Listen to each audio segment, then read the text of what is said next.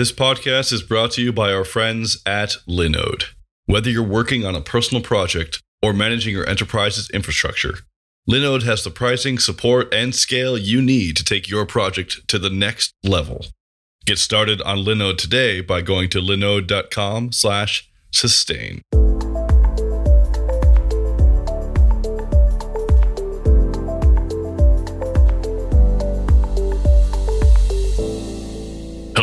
and welcome to Sustain, the podcast where we talk about sustaining open source and code in the long haul. Who are we? Where did we come from? Where are the bodies buried? How can we dig them up and have some? That's just going to keep going. Okay. Uh, today on this podcast, we have a few panelists. We have Justin Dorfman. Hello, everyone. Pia. Hello. Eric. Hey, everybody.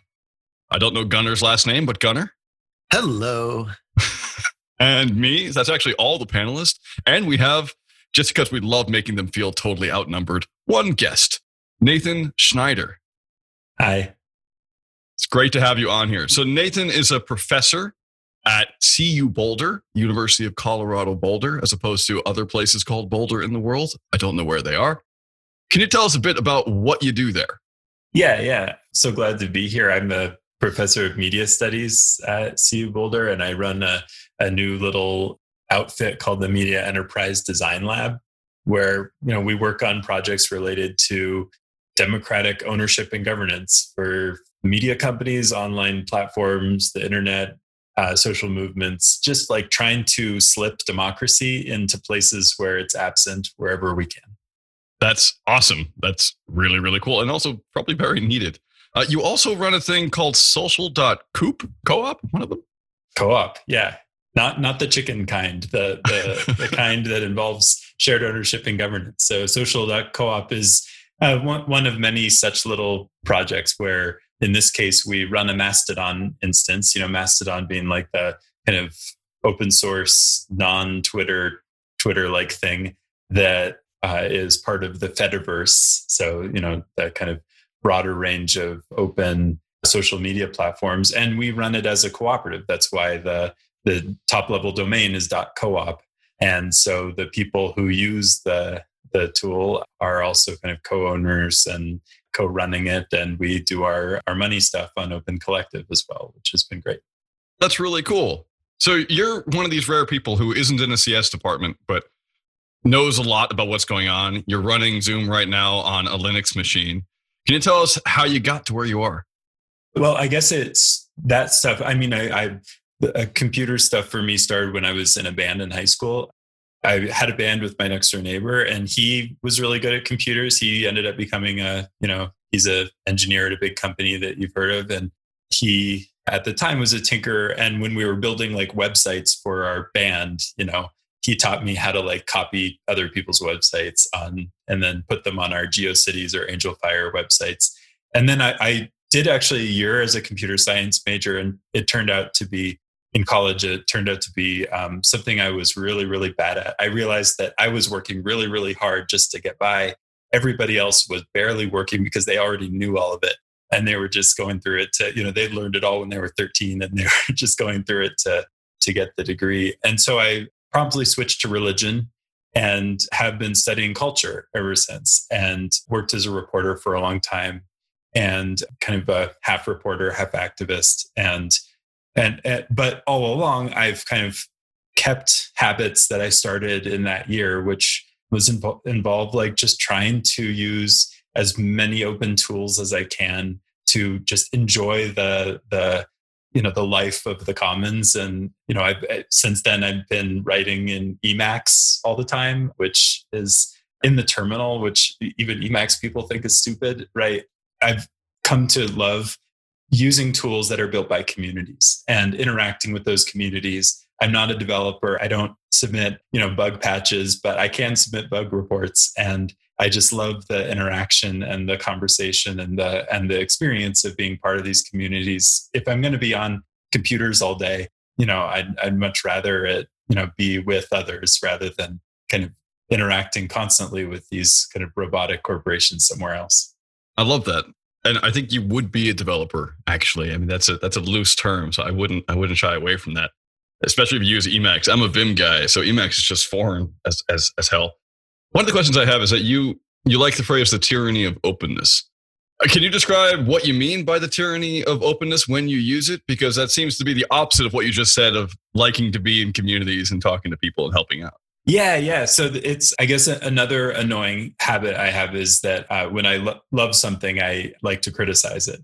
And so this this phrase of the tyranny of openness comes. It, it's a reference to a uh, famous essay from the early '70s in the kind of feminist community of the Bay Area, "The Tyranny of Structurelessness," right? Which is a, a critique of these kind of open horizontal groups that these consciousness raising circles that were popular among feminists in in the world that the author Jo Freeman inhabited and these were you know they they would talk about having no leaders and being horizontal and being structureless and she raises this critique that when you claim to be structureless you are often importing in a tyranny and and there's going to be a tyranny lurking in the background and this is an essay that has kind of recurred in the Silicon Valley context in tech. It's it's had a long afterlife, and the tyranny of openness, which is a you know a, a phrase I use in in some recent writing, where I use feminist frames in particular to look at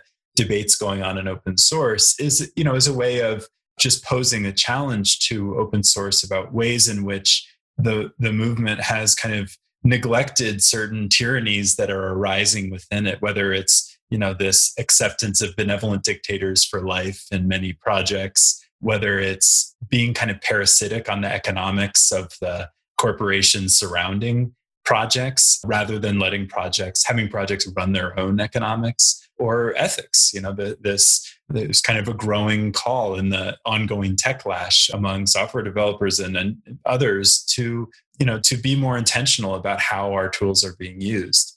And you know all these things kind of amount to this ongoing debate and you know perhaps crisis in in open source. And you know i was trying to find a frame that helps us understand where this all is coming from. And you know i found some of those same feminist traditions that jo freeman was working through uh, to be useful in understanding what's going on here I read your article, and that's why I reached out right away. I had to have you on the show. Now, here's what I've been thinking about the Linux kernel, Python up until recently, Ruby, curl. They're all run by BDFLs. They're installed on billions of devices. Tell me, why is that working? And in the future, how should projects at that scale work?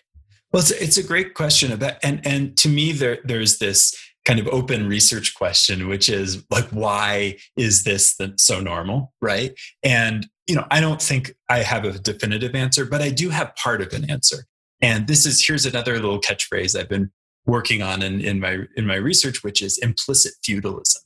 And this is an argument around the way in which the tools we use implicitly lure us into like super feudalistic structures and I, have done this kind of historical dive that you know goes back to you know bbs systems and these moments where people are describing what it's like to be running your bbs in your house. And they would think of the community as like a group of house guests that they are literally hosting.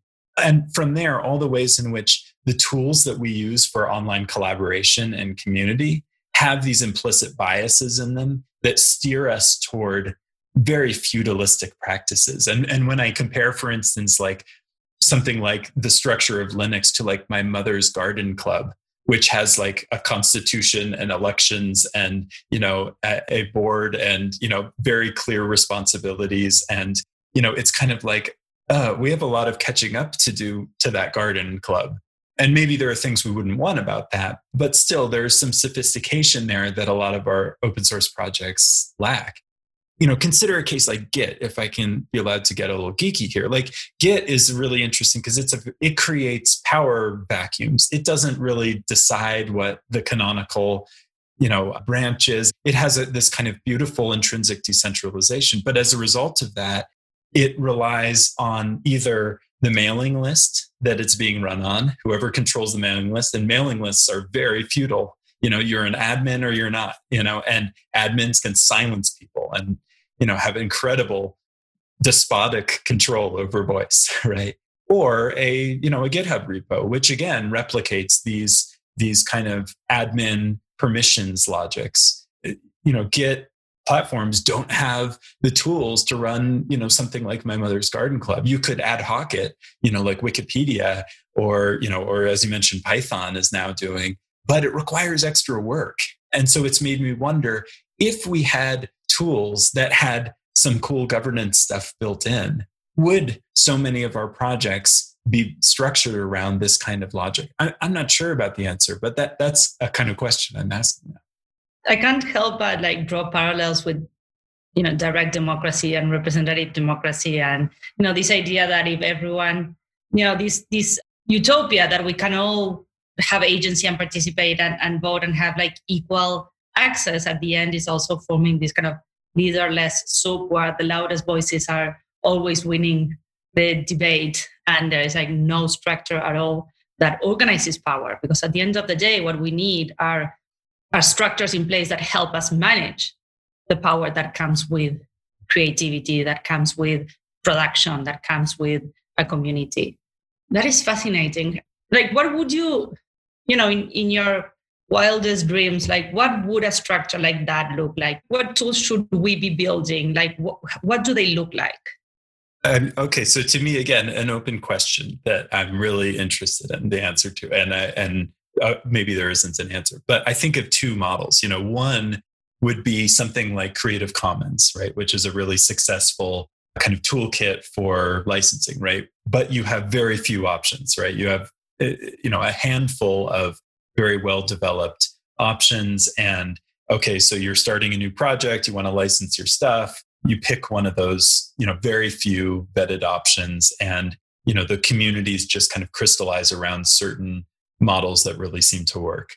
Another approach would be to like open the floodgates. And so i've been working with this this group of scholars we call ourselves a meta governance project scholars practitioners researchers you know blockchain you know like basement dwellers, all these things. And what we're exploring with that would be a much more, and by the way, Lawrence Lessig, who started Creative Commons, is kind of involved in that as well, is trying to imagine what it would be like for people to actually build their own governance tools and to create a kind of modular environment where it becomes like, you know, the WordPress plugin you know library right? Where you're just drawing in things that other people have built for other purposes and you can hack them together into a, a, governance toolkit that makes sense for your group. And and then we see a kind of acceleration and innovation and creativity and playfulness as different groups try out different stuff.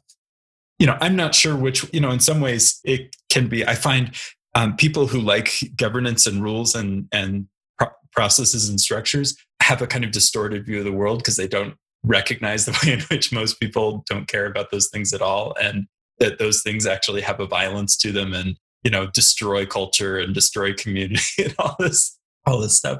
So i have to enter this conversation with like a recognition that my my biases as someone who likes this stuff eh, are like immense and i have to be very wary of them and, and just try things out and you know and see what the world does see what i can learn from you know regular people who are less kind of distorted in their in their vision. I don't Can know. I, I mean which one would what, what would be useful for you? You know what would you what would you want to play with governance or would you want it to get it over with?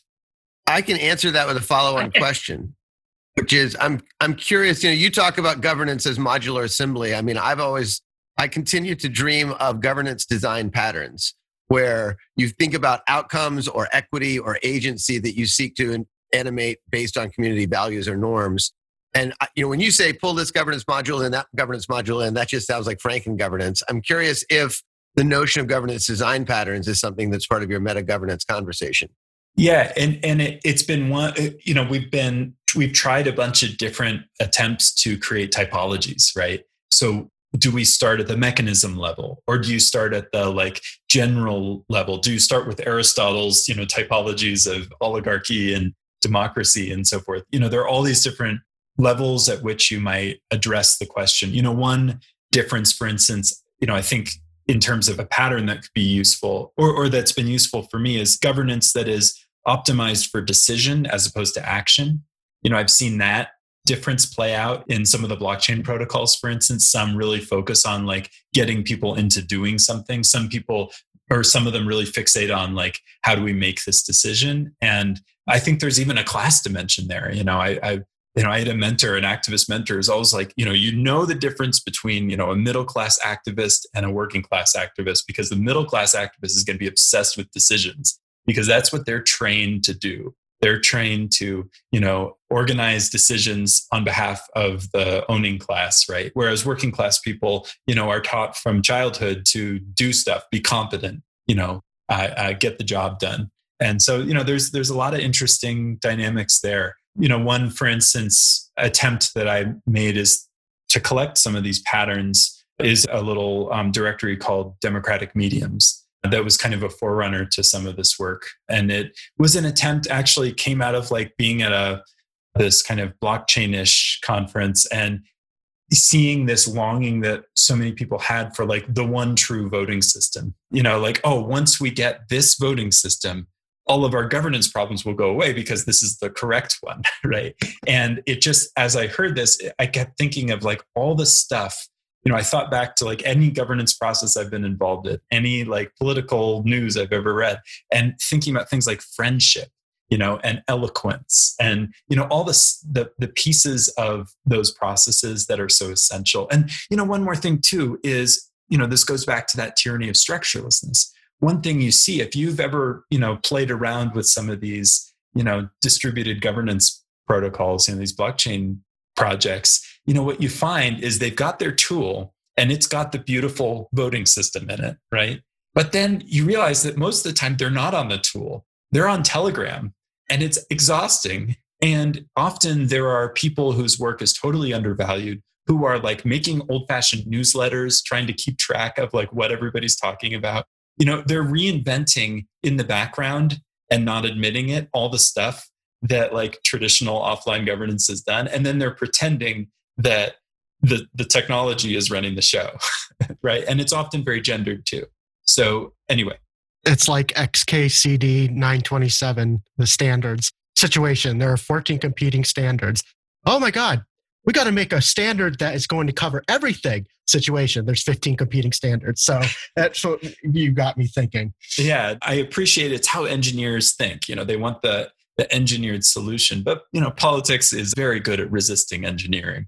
A lot of what you're saying is very fascinating to me, particularly the split between classes with action and decision making. That's something um, which I've been noticing a lot, but haven't had that framework to couch things. So as soon as you said that, all sorts of explosions happened in my mind.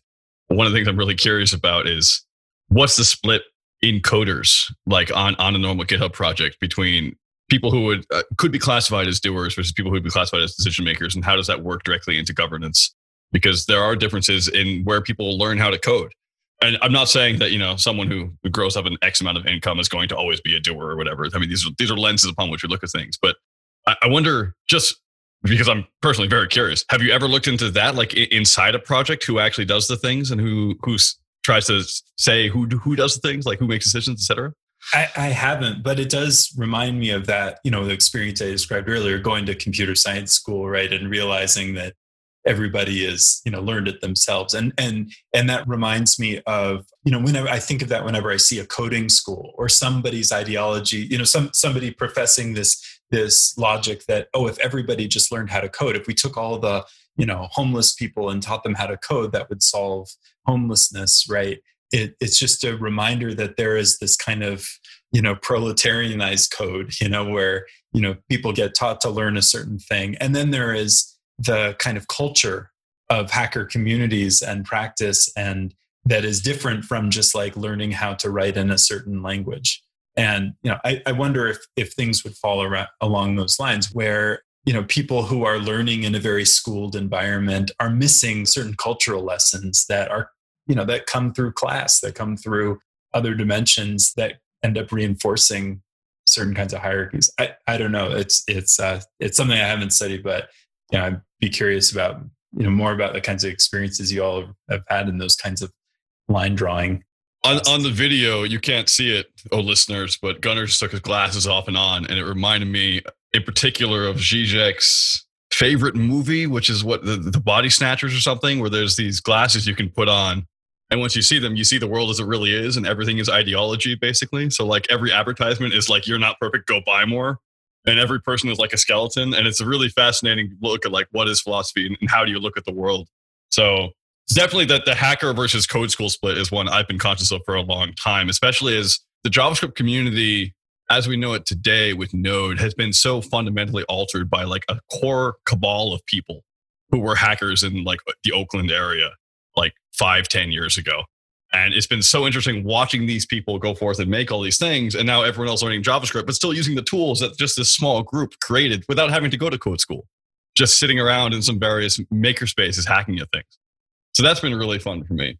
And that's a, you know another example of this sort of thing, you know, where these these you know of how tyrannies arise right you know it, these kind of happy tyrannies right where a group of people does something really cool they assumptions and practice you know cer- certain logics into what they're doing that then are kind of broadcast and democratized quote democratized you know made apparently available but there's something missing there's something that's not being communicated you know in that democratized version of JavaScript in this in this case of the culture underlying it, all, all, all these um, pieces, and that's that's what Jo Freeman was getting at. That there's there is a text and a subtext, and the the subtext is often what's driving our communities if we are not clear about you know about where power lies.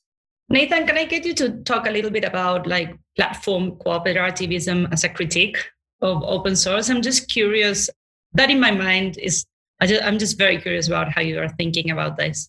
Yeah. So platform cooperativism is this kind of network project community, like some people say movement. I'm not quite there yet, that I've been involved in for some years now, which is about bringing like old fashioned cooperative business models into the online economy, good old, you know, democratic ownership and governance, like your credit union, like, you know, the electric co op that brought electricity to my grandfather's farm, you know, in the New Deal, all this stuff. And so the idea is like we've got deep accountability problems in the online economy, you know, bad labor practices, bad data practices. Okay, what if the participants, users were workers, were owners? Um, might that address some of these deep challenges?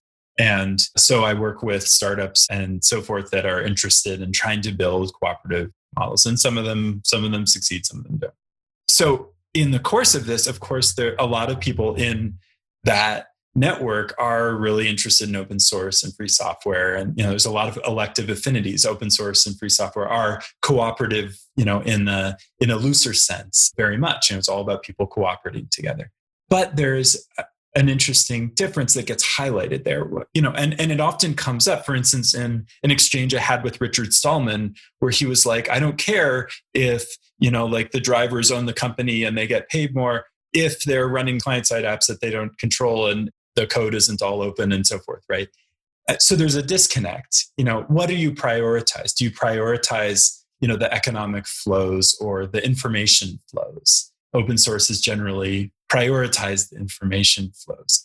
And also, one thing that open source has really neglected is the collective management of non-code resources. So stuff like money, you know, and this is where open collective, you know, works is what resources does the GitHub repo not at least until recently support the management of? You know, what are we neglecting?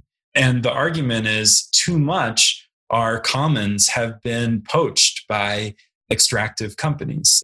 A classic example is, you know, Linux into Android, you know, where you have this open source code base that's the basis of the most powerful corporate surveillance tool ever invented. And so is that really what we want? You know, and, and I've just just this week, you know, I've been in uh, conversation with developers of an open source platform that is also a kind of cooperative network around the world. And you know microsoft is stepping in and forking their code and and you know making money off of it. And they're like wait what's going on? This is like not in line with our values but it is in line with their licenses right? So there's a sense in which the license is has enabled a kind of a kind of exploitation a kind of tyranny of structurelessness that cooperative networks are designed to avoid they're they're designed to make the you know the the cooperative idea is to is to put assets, resources under the control of the participants and to make sure they're accountable to those participants. And meanwhile, the open source world kind of has some features that allow and, and actually nourish this kind of extractive process. So, so the critique here is, is, you know, we need to talk about ownership. We need to talk about resources, you know, and, and often I found myself as, you know, like open source geeky as I am, you know, defending cooperative projects that decide not to use open code because actually the open licenses are contravene the goals of the you know of the cooperative and the best interests of its users so it, it's you know again it, it, it enters into that critique and and some of the big debates happening around open source right now and, and licensing issues is you know how do we deal with cases where where amazon is you know essentially exploiting the labor of the contributing community? How do we create a framework that you know that that creates a commons not just of of intellectual property and code but a commons of you know a kind of full stack commons yeah it, it's sort of like a double-edged sword because you know with the open source licenses as they are defined now they allow amazon and microsoft to do this. And we shouldn't you know as as much as it's like kind of it's like come on guys seriously?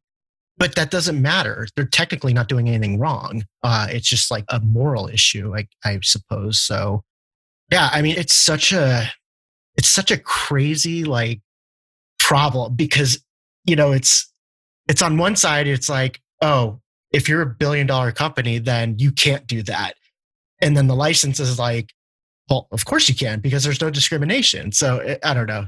I love you on this show because it gets my mind moving. It's it's very interesting and fascinating. Well these are questions that I hope the movement will take seriously, you know, and and there are questions that are becoming more and more urgent.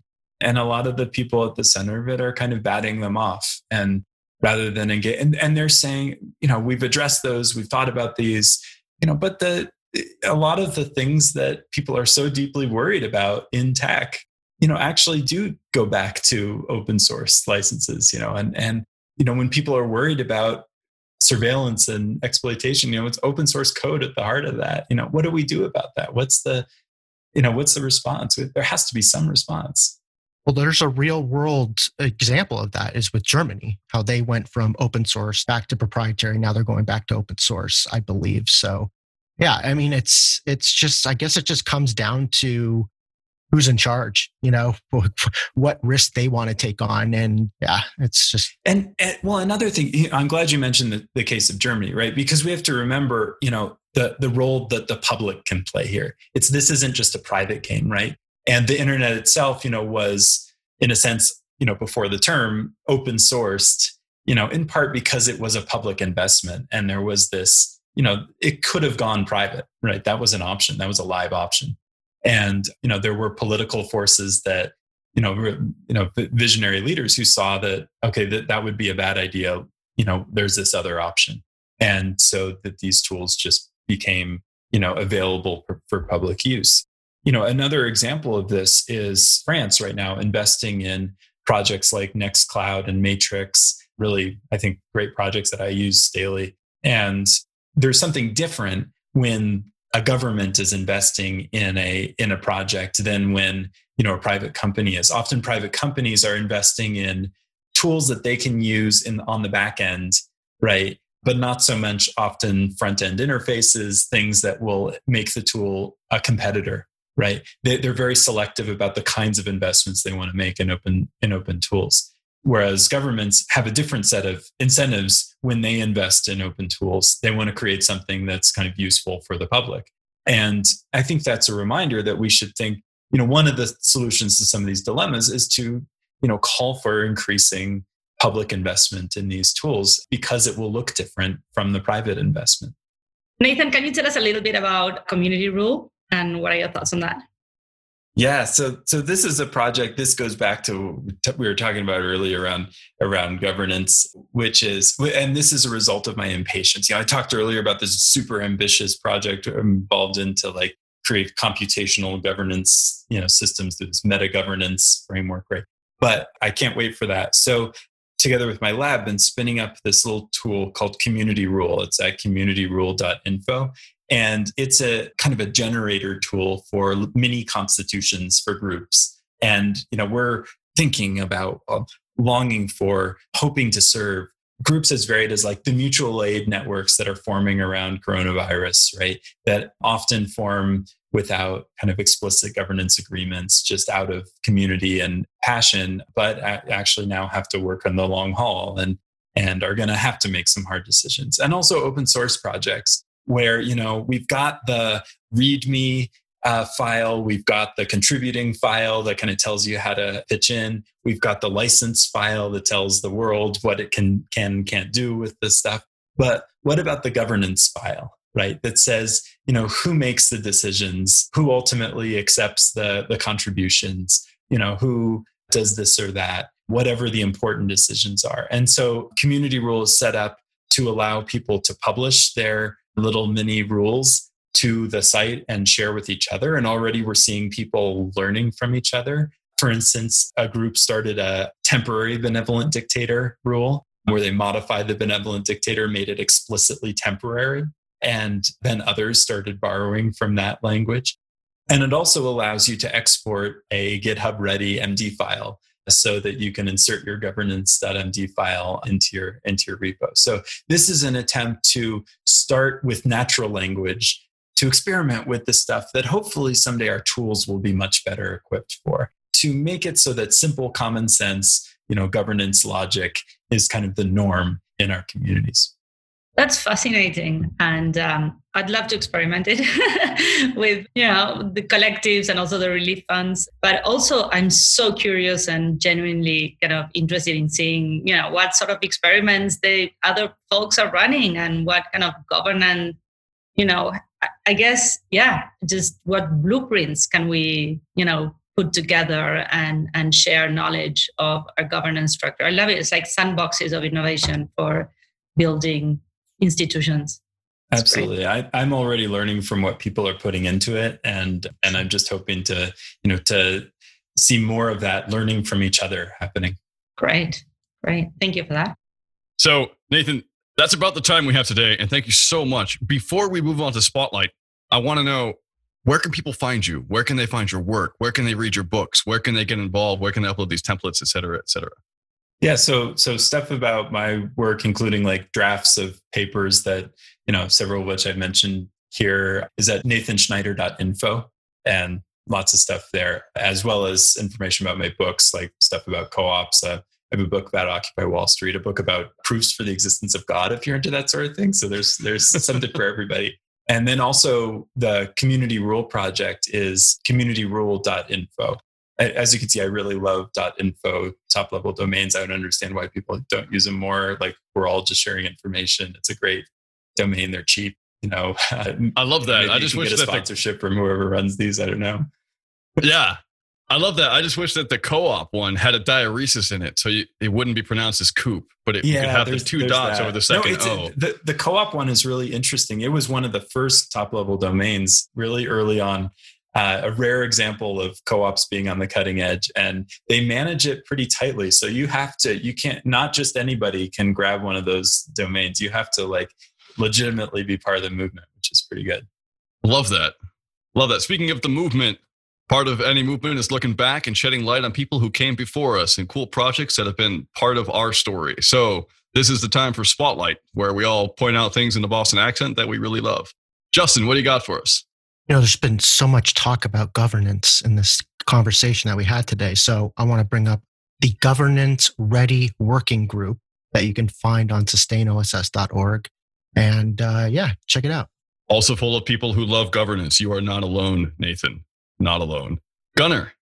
I've been spending a lot of time thinking about open hardware this past year and the fact that if we don't pay more attention to open hardware, our open source efforts are for, for naught.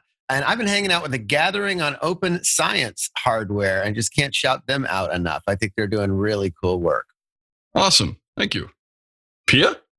Yeah, so my spotlight today is save SaveInternetFreedom.tech. It's a coalition that is trying to save OTF, the Open Technology Fund, from being dismantled by the government and uh, turning the broadcasters into mouthpieces of the current administration. So please join the campaign whenever this is released. The campaign is going to still be going. So sign the newsletter or sign the petition, call your representatives and check it out. Wait, why didn't you get a dot .info? I have no idea. Dot .tech is not where it's at. Yeah. All right. Sorry. I'm joking.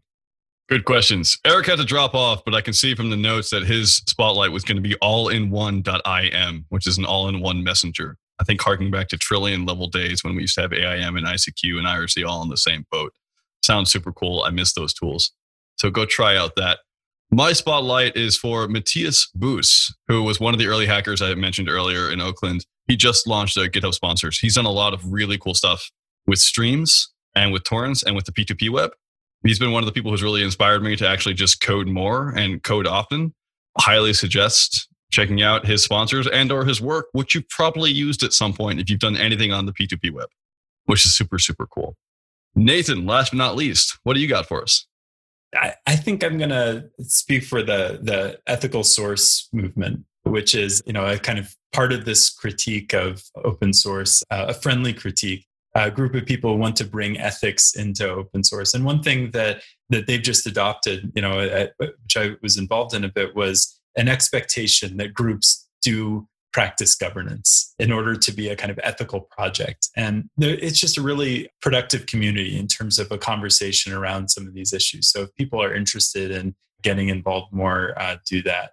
I also just have to offer a plug for a local company doing great open source hardware and software, which is System 76. They're making computers, not this one, but the, the desktops here in Colorado doing, you know, domestic manufacturing building a great distro of Linux, Pop OS, and they're they're they're great people. So please, you know, consider what they're doing. And and the new Lemur Pro laptop is phenomenal. Awesome, thank you. I've also just invited you, Nathan, to the WG podcast group channel in the Ethical Source Slack, which you can all join because we're thinking about starting up an ethical podcast series.